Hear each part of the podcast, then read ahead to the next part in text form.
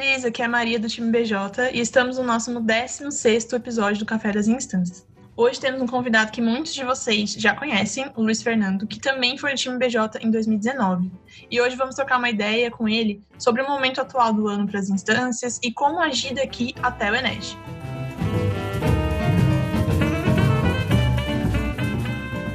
Luiz, obrigada por aceitar o convite, seja muito bem-vindo. Oi, Maria, obrigada a você pelo convite. Ei, pessoal, um prazer enorme estar compartilhando um pouquinho das experiências com vocês.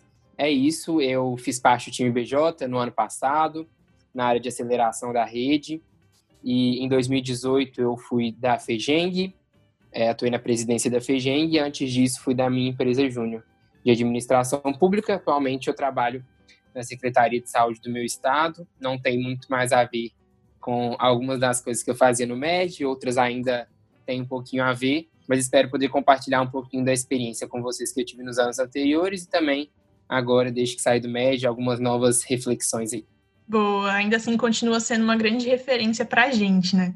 Bom, em julho nós vivemos a Batalha das Instâncias e, junto com as nossas casas, avançamos no ritmo de trabalho e nos resultados. Agora começamos um novo mês e novos desafios, e hoje estamos a cerca de 70 dias do Enem. A partir de agora, o final do ano está quase aí. Esse é um momento muito importante para as instâncias em que precisamos ter clareza dos próximos passos de agora em diante.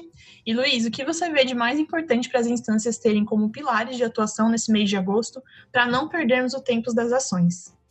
Boa. Bom, eu penso que existem quatro pilares que não podem faltar quando a gente entra nessa, nessa etapa do ano agora.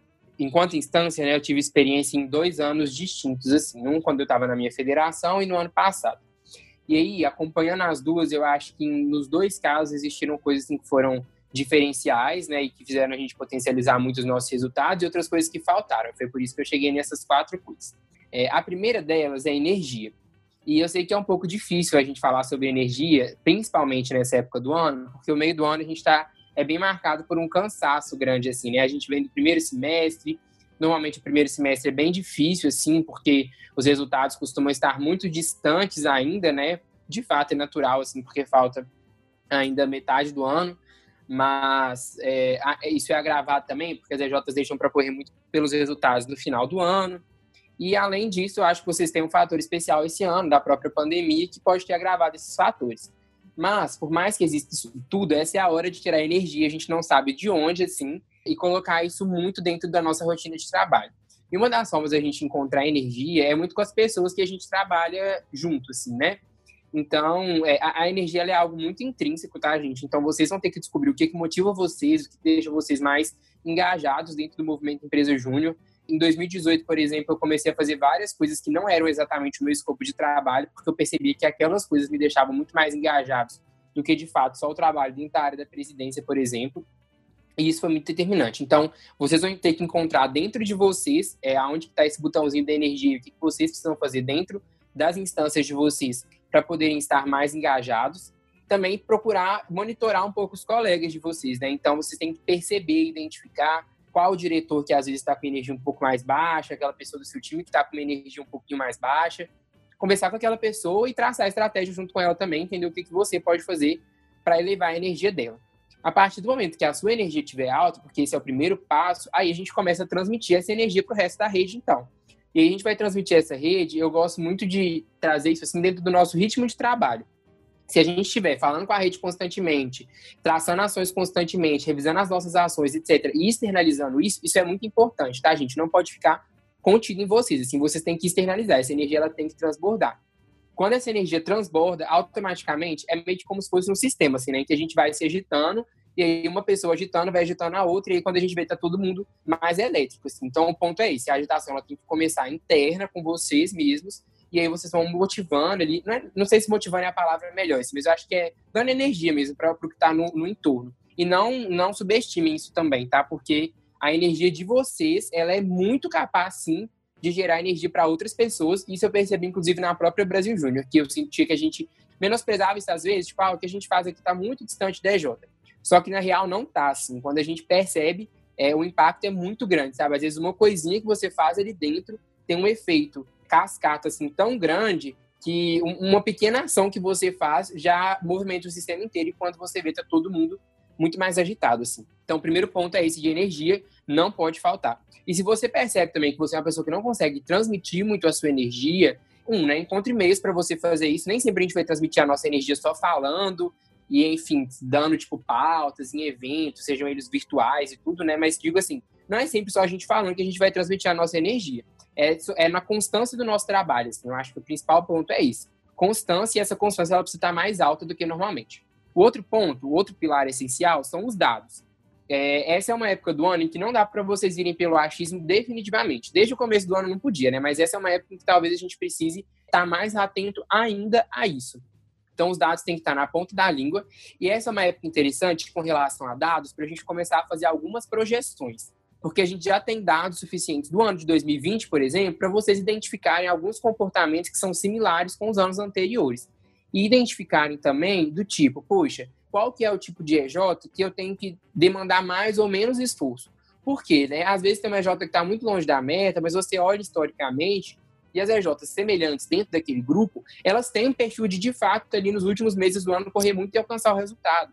Então, talvez você não precise colocar tanta energia naquela EJ. Mas, às vezes, tem uma EJ que ela está com uma performance muito abaixo do ideal. E quando você vai comparar com o grupo dela ou com o histórico daquele grupo, né? Você percebe que ela está destoando, assim, que de fato ela está um pouco fora da curva. Então, é hora de colocar a EJ na curva, colocar energia nela, porque não é uma época de abandonar a EJ, tá, gente? É, às vezes a gente tem muito essa ideia de, ah, não, passou do meio do ano, agora eu só trabalho com quem eu quero. Eu não acho que isso faça muito sentido ainda. A gente tem que esperar alguns mesezinhos, pelo menos, para começar a fazer isso. Porque milagres acontecem, eles acontecem até em dezembro, mas especificamente agora que a gente está entrando na que a gente já passou um pouquinho, né, mas que a gente acabou de entrar na segunda metade do ano, é, não precisa desesperar ainda muito não, porque dá para fazer muita coisa.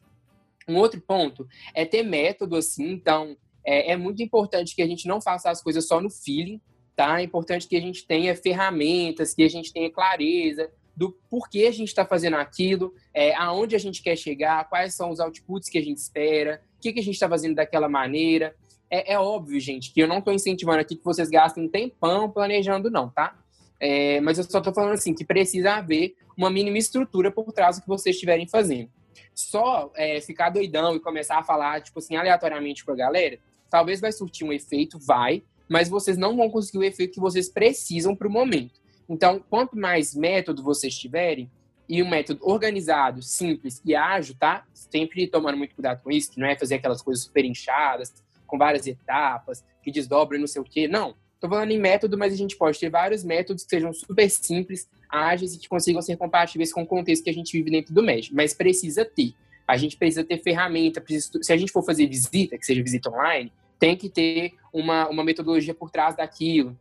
Programa de suporte, a mesma coisa, assim. Não é só meter o louco e começar a fazer várias coisas. Meter o louco é importante? É, por isso que eu falei disso lá no começo. Mas precisa ter embasamento por trás disso. E o último ponto, o último que é muito, muito, muito importante, é sistema de gestão, que está muito atrelado também com a questão dos dados. Por quê? O sistema de gestão ele garante que todos esses outros é, pilares que eu falei para vocês, eles funcionem. E não precisa ser um sistema de gestão também super complexo, não, tá, gente? Precisa ser um sistema de gestão que ele dê conta das necessidades de vocês.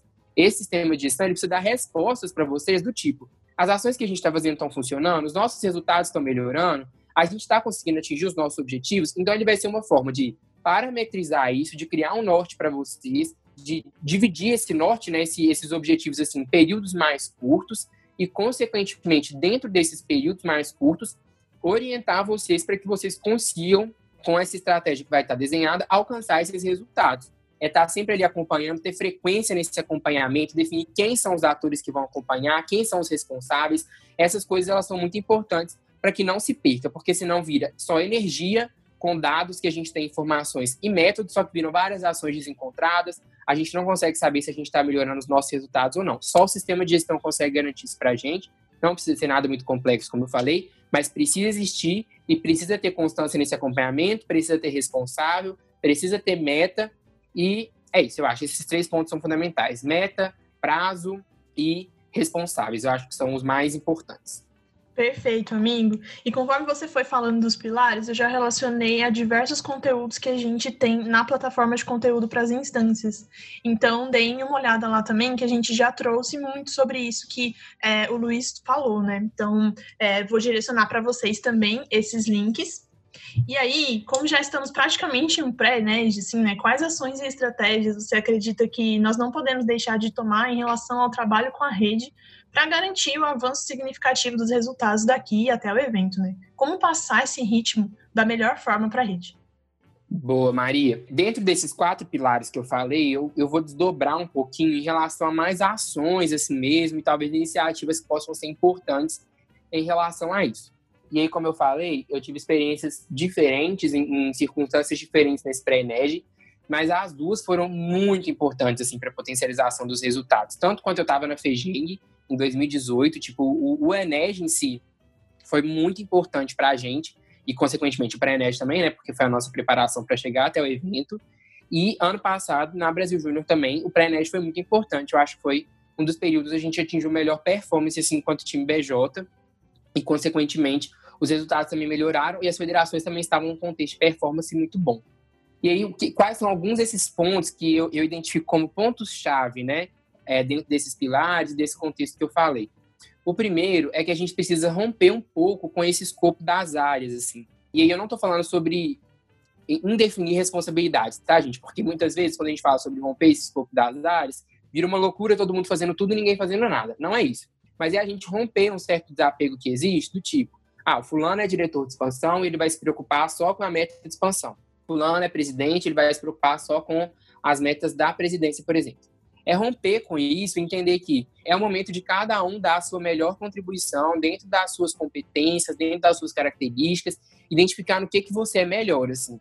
E é muito importante, quando eu falo romper esse escopo de áreas, é muito importante que exista o um engajamento da diretoria como um todo pelas metas estratégicas da federação, assim. Então, isso é muito fundamental, porque é, a gente precisa olhar não só ah, o fulano tá ali, ele já desenhou uma estratégia, ele tá executando com a equipe dele, assim, com o time dele. Não, precisa ser todo mundo acompanhando, todo mundo perguntando, sabendo como que estão as outras áreas, se, é, e, e, também se propondo a ajudar, assim, isso é muito importante. É a gente, de fato, emergir, e é um dos momentos mais claros, assim, que alguns projetos a gente vai precisar abrir mão, algumas áreas talvez não vão ser tão priorizadas, mas a gente precisa ter clareza de qual é o nosso goal, quais são os projetos que agora são os mais estratégicos para a gente fazer isso, e todos nós vamos comprar enquanto diretoria. Então, é, para a diretoria das instâncias, eu acho que isso é muito fundamental. Assim, é uma, é uma época de vocês estarem muito unidos e tendo muita clareza dos objetivos em comum e trabalhando muito por esses objetivos em comum. Porque é, é normal mesmo que, assim, na primeira etapa do ano a gente acaba tocando alguns projetos independentes, dando foco para algumas coisas que são muito importantes. A gente vai continuar dando foco para aquelas coisas que são importantes, vai continuar atuando no escopo das nossas áreas, mas a gente vai passar a ter uma flexibilidade maior de compartilhar mais essa experiência, assim, voltada para uma estratégia mais conjunta, né? Um outro ponto é, é, a definição de metas, que sejam metas mais curtinhas, assim. Por que, que isso é muito importante no pré-ENED? Porque vocês vão perceber que ele é um período curto de tempo, mas ao mesmo tempo que ele é um período curto, ele não pode, eu não posso colocar só como uma meta lá do final, assim, do tipo, ah, não, quando chegar no ENED, tipo, no mês do ENED eu quero ter esse resultado. Porque se eu coloco só, só lá no Enes, né? Tipo, por ser um período muito curto, eu considero que, ah, não, uma hora vai vir, uma hora vai vir, uma hora vai vir. E quando chega e não vem, isso me frustra muito. E eu sei que isso faz parte de qualquer estratégia, né? É, de qualquer período de estratégia, digamos assim. Mas no caso do período pré-NEG, isso é muito, muito, muito importante. A gente precisa, tipo, meio que criar micrometas, assim, sabe? É ir para além do que a gente costuma fazer às vezes, de criar metas mais pontuais e criar metas, tipo assim, bem pequenininhas mesmo, que todo dia, eu gosto de metas diárias mesmo nesse contexto do pré-NEG, que todo dia a gente consiga olhar e falar assim, era pra gente estar tá aqui, a gente não tá, a gente já ultrapassou esse resultado, ainda falta muito, ainda falta pouco. Então, ter essa definição de metas diárias garante um ritmo de trabalho muito bom, faz com que a gente não se frustre e, ao mesmo tempo, dá muita energia, assim, né? Da gente identificando pontualmente tipo, tudo que tá dando errado ali, cada segundo quase, e revisando todos os dias. Um outro ponto que é muito importante é que existe uma pactuação dessas metas com a rede.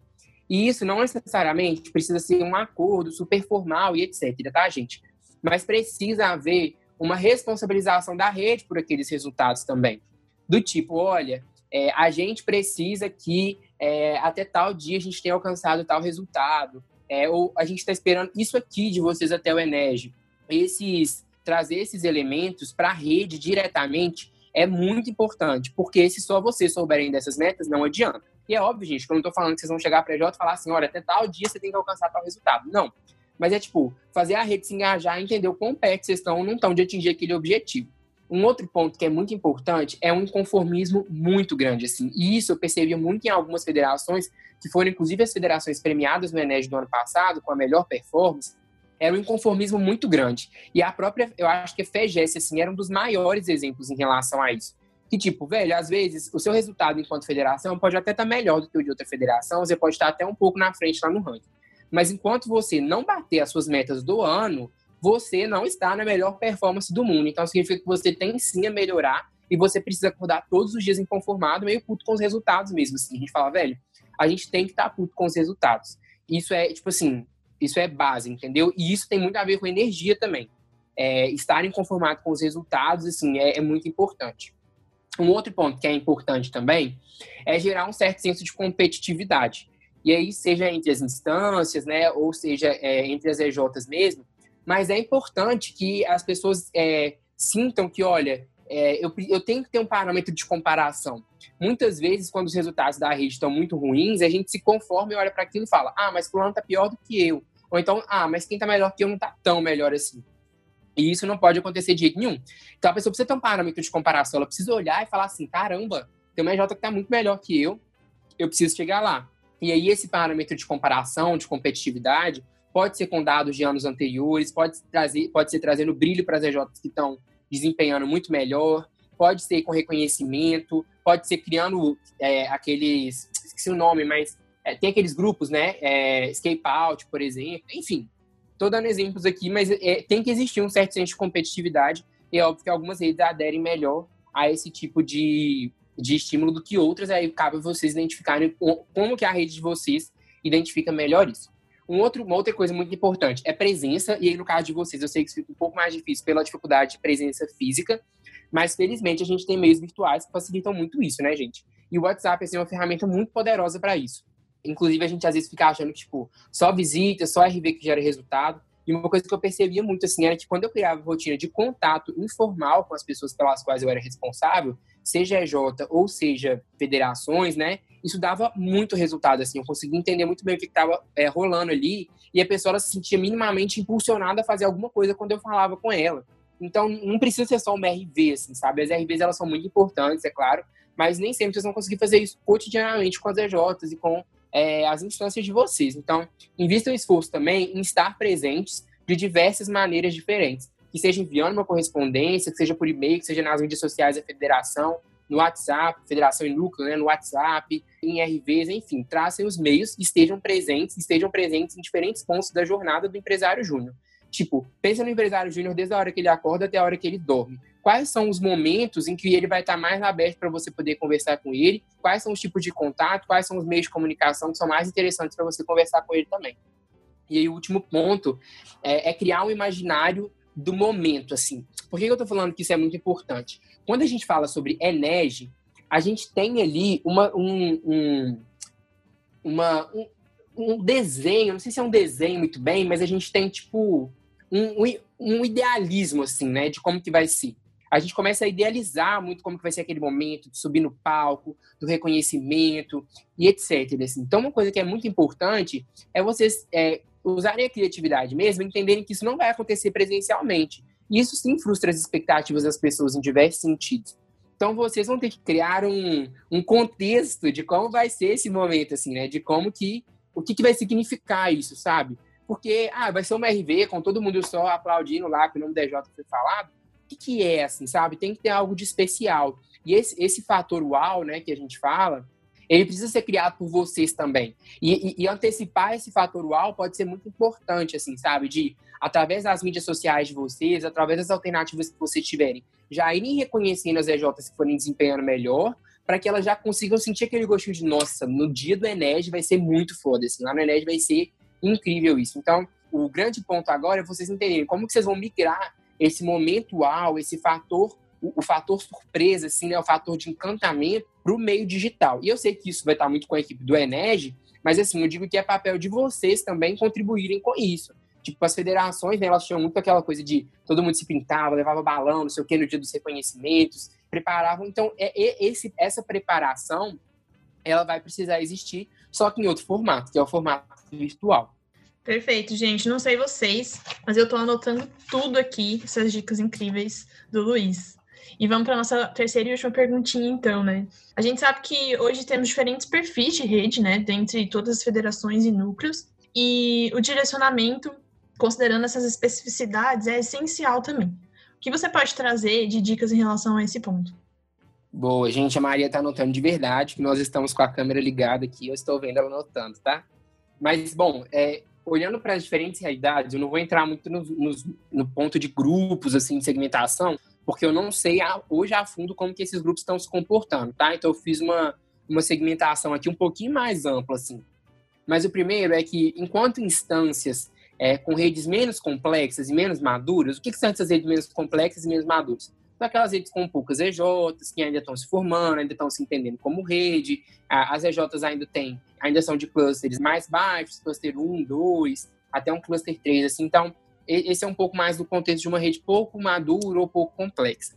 Nesse caso, uma coisa que foi muito legal no Enes de 2019, deu muito certo, sim, é criar um senso de união entre essa galera. Assim. As, as federações que faziam parte do grupo 5 e 6, né, que a gente chamava, que eram as federações recém-fundadas, e as federações que ainda tinham um número pequeno de EJs, que ainda tinham um nível de maturidade um pouco menor de rede, elas se uniram e elas criaram um, um senso assim, de responsabilidade por chegar no Enes com um resultado bom que foi super legal. E isso perdurou o ano inteiro, assim. Então, elas começaram a fazer RV conjuntamente, a se ajudar, elas criaram uma proximidade pessoal mesmo. E isso foi muito bom, porque muitas vezes, enquanto quando a gente chama rede pouco complexa e tudo, a gente não tem muito volume mesmo de EJ para fazer algumas iniciativas que a gente sabe que são legais. Às vezes é difícil de criar um senso de competitividade. É, então, assim, quando a gente aumenta esse volume e a gente começa a, a ter mais cabeças pensantes, digamos assim, e essas, essas RJs, elas começam a ver que tem outras pessoas com uma realidade similar à delas, elas começam a criar um senso de responsabilização que é muito grande. Eu acho que isso parte muito dos diretores mesmo, então de vocês enquanto diretores de instâncias que têm redes menos complexas e menos maduras, de vocês começarem a criar esse senso de, de proximidade mesmo, traçar ações em conjunto, projetos, pensar em coisas legais mesmo assim. Conversem com as pessoas que estavam no lugar de vocês no ano passado, porque surgiu muita coisa legal, assim, de RV conjunta, tinha tipo um escape out compartilhado entre as federações. Foi super legal e a galera se apoiava muito, eles vibravam muito com as conquistas uns dos outros. Então, assim, foi de fato a criação de uma comunidade muito sólida e que perdurou até o final do ano e isso foi super determinante. Uma outra coisa que é, que é importante também é a gente puxar pelo emocional dessa galera em relação a pertencimento. Quando a gente fala sobre isso, a gente fala normalmente também de alguns estados, ou enfim, de algumas regiões, no caso de núcleos, né? Que costumam, quando a gente fala de redes pouco complexas e menos maduras, e não é sempre, tá, gente? Mas em alguns contextos isso acontece, são muitas vezes é, regiões esquecidas, estados esquecidos, em que tipo as, as próprias os próprios cidadãos não têm uma identificação tão grande com o estado e aquele estado costuma ser visto ou aquela região né, costuma ser visto de uma forma muito negligenciada assim de um modo geral tá? não estou falando dentro do movimento empresa júnior não e aí, quando a gente olha para essas pessoas e fala, olha, o MED é a oportunidade de vocês fazerem com que isso seja diferente, de vocês darem uma resposta diferente para o estado de vocês. O estado de vocês é bom sim, tipo, a região onde vocês estão é boa sim, e cabe a vocês fazerem com que isso seja diferente, cabe a gente se unir e construir algo diferente. A galera, tipo, brilha o olho, sabe? Eu acho que isso rompe um pouco com aquele complexo de virar-lata, traz uma responsabilização muito grande da galera e a galera fala, putz, assim, é, é, ou, ou, sou eu ou sou eu, assim, não existe uma outra pessoa que vai fazer isso, assim. Eu posso estar no estado que tem os piores indicadores, tem os piores resultados enquanto rede e tudo, mas é a minha hora de mudar isso, de fazer com que isso seja diferente. Isso é legal também. Para as instâncias mais complexas, o que eu coloquei aqui foi, e depois eu vou falar especificamente sobre núcleos, né? Mas é, tipo, gerar um senso de competitividade entre vocês, tá? Enquanto para as instâncias menos complexas, eu acho que a união ela é muito importante, e é óbvio que, que união com uma certa competitividade, tudo, mas para as instâncias com redes mais complexas, eu acho que é muito importante que vocês criem uma competiçãozinha mesmo, assim, sabe? E que vocês tenham números para poder acompanhar isso, que vocês consigam olhar, espelhar o que está dando certo em uma, o que está dando certo em outra. Então, isso é muito importante.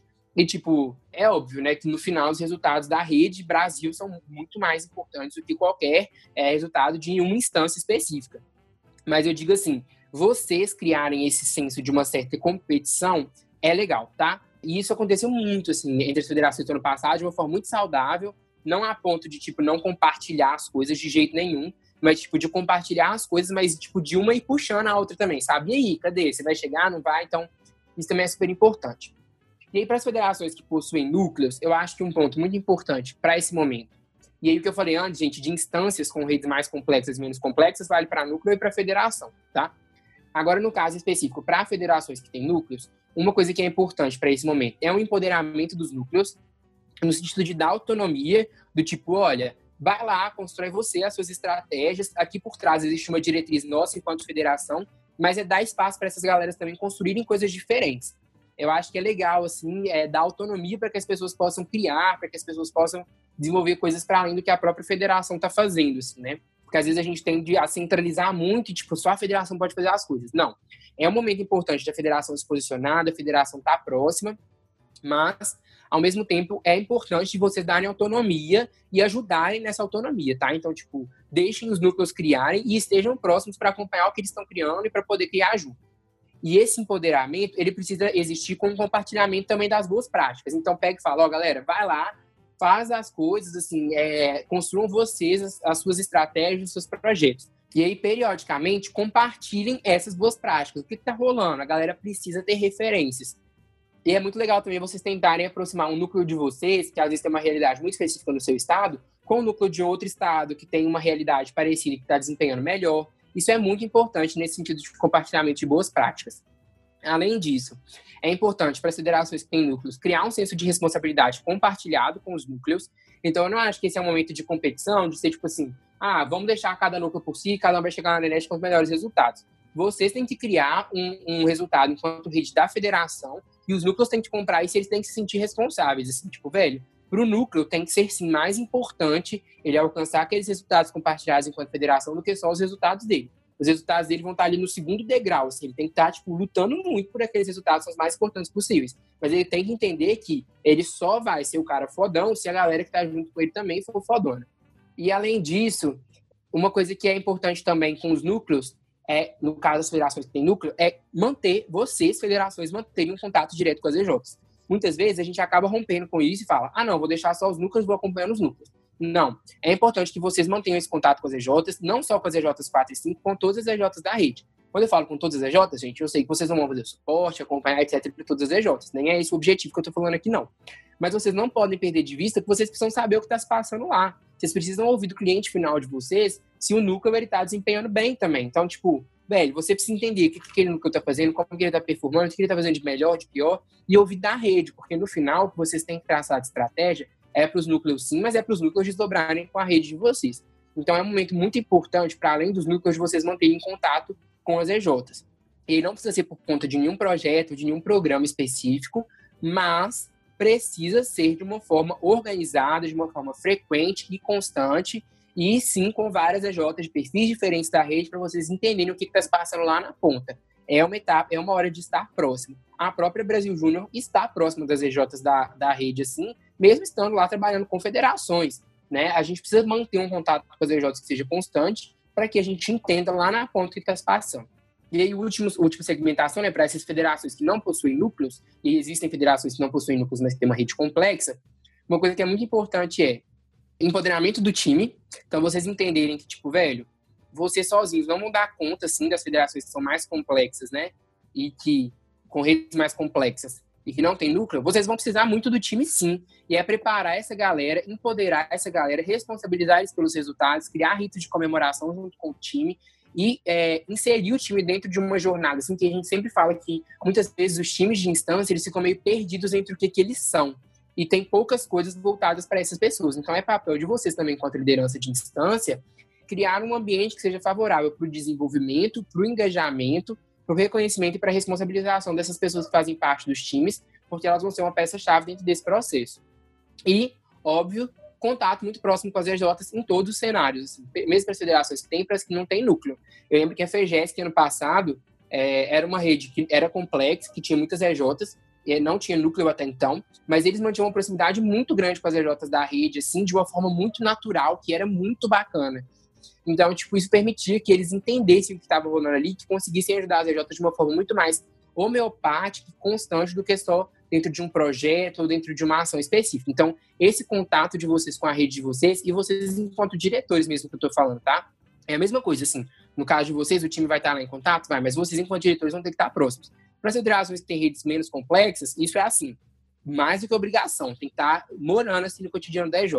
Para as federações que têm redes mais complexas, criem sistemas em que vocês talvez estejam próximos das EJs de forma mais pontual, mas que vocês estejam ali presentes, assim, que vocês, enquanto diretoria, também estejam presentes, porque isso é muito determinante para os resultados finais. Perfeito, amigo. Muito obrigada por todos os pontos que você trouxe. Acho que tudo precisa estar muito presente na nossa cabeça, assim, diariamente. E apesar de ser bastante coisa, assim, né? Como eu falei para vocês, eu estava aqui anotando tudo. É, algumas coisas são muito simples de colocar na nossa rotina, assim, né? Que não vai exigir um grande esforço, um planejamento muito grande. Então já dá para a gente colocar em prática amanhã, assim, hoje ainda. Então também é importante entender essa agilidade com que a gente coloca as coisas em prática para não perder o timing mesmo. Luiz, obrigada novamente por ter aceitado o nosso convite. Foi incrível, uma aula, assim, né, do que, que a gente tem que fazer e tenho certeza que todo mundo vai curtir muito. E, enfim, mais uma vez, muito obrigada por ter topado participar com a gente. Boa, obrigado, Maria. Foi um prazer muito grande também compartilhar um pouquinho com vocês. É, de fato, sim, é, às vezes são muitas coisas, né? Mas de, às vezes tem coisinhas que são muito pequenas que dá para a gente começar a fazer de uma forma é, simples, assim, algumas coisas da Brasil Júnior mesmo podem incentivar, outras coisas partem de uma iniciativa muito individual das instâncias. E o que eu recomendo é, pegue esses pontos que, que foram ditos aqui, alguns principais, assim, anota eles, faz um checklist mesmo para você ver, tipo, o que, que você já está fazendo, o que, que não está, identificar, assim, às vezes, o que, que precisa fazer ou não. E o mais importante, assim, eu acho que se eu pudesse deixar um recado final de, nossa, eu falei muita coisa, então o que, que eu posso fazer, assim, né, desse tanto de coisa pega aqueles quatro pilares que eu falei lá no começo de energia, dados, método e sistema de gestão, faz uma autoavaliação junto com a sua diretoria, como que a gente está em relação a isso, tipo, como que está sendo o nosso desempenho atual. A partir dessa avaliação, tracem planos de ação. Beleza, então o que, que a gente vai fazer em relação a cada uma dessas quatro coisas para que até o Enege a gente esteja desempenhando bem frente a elas e para que elas sejam uma base de atuação importante para o nosso trabalho até o Enes. Eu acho que esse é o mais importante. Pega aquilo, esses quatro pontos, energia, dados, métodos, sistema de gestão, se avalia, entende o que está dando errado, traça a ação para que vocês comecem a ter isso presentes na rotina, para que não fique só na discussão, ah, o Luiz falou, foi legal. Não. Tipo, velho, é, talvez algumas coisas aqui não vão fazer sentido para a realidade de vocês, outras talvez vão, então peguem isso, façam avaliação e desenhem em cima disso o que, que vocês vão fazer para que seja diferente e para que vocês tenham uma boa performance até o Enes. Beleza? E depois dele também, né? Mas é isso. Muito obrigado. Qualquer coisa, gente, eu estou sempre à disposição para as federações, para os núcleos que quiserem entrar em contato individualmente também. E é isso. Tenho certeza que vocês vão chegar no Enérgio com os melhores resultados possíveis. Eu tenho certeza que o Enérgio vai ser um momento único na jornada de vocês enquanto líderes de federação.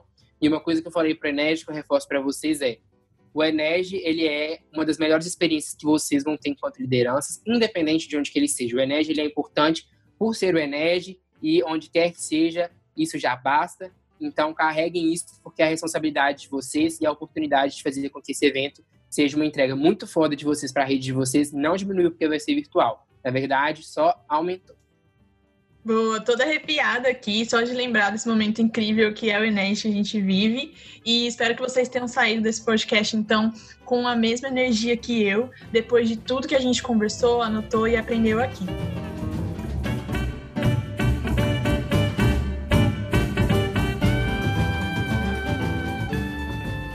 Ei, pessoal, gostaram do podcast de hoje? Espero que vocês tenham saído com a mesma energia que eu, depois de tudo isso que a gente conversou com o Luiz.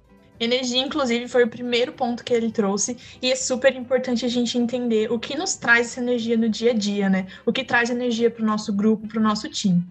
Não esquece de compartilhar esse podcast com a sua instância e seguir a nossa playlist. Na segunda-feira que vem a gente volta com mais um Café das Instâncias.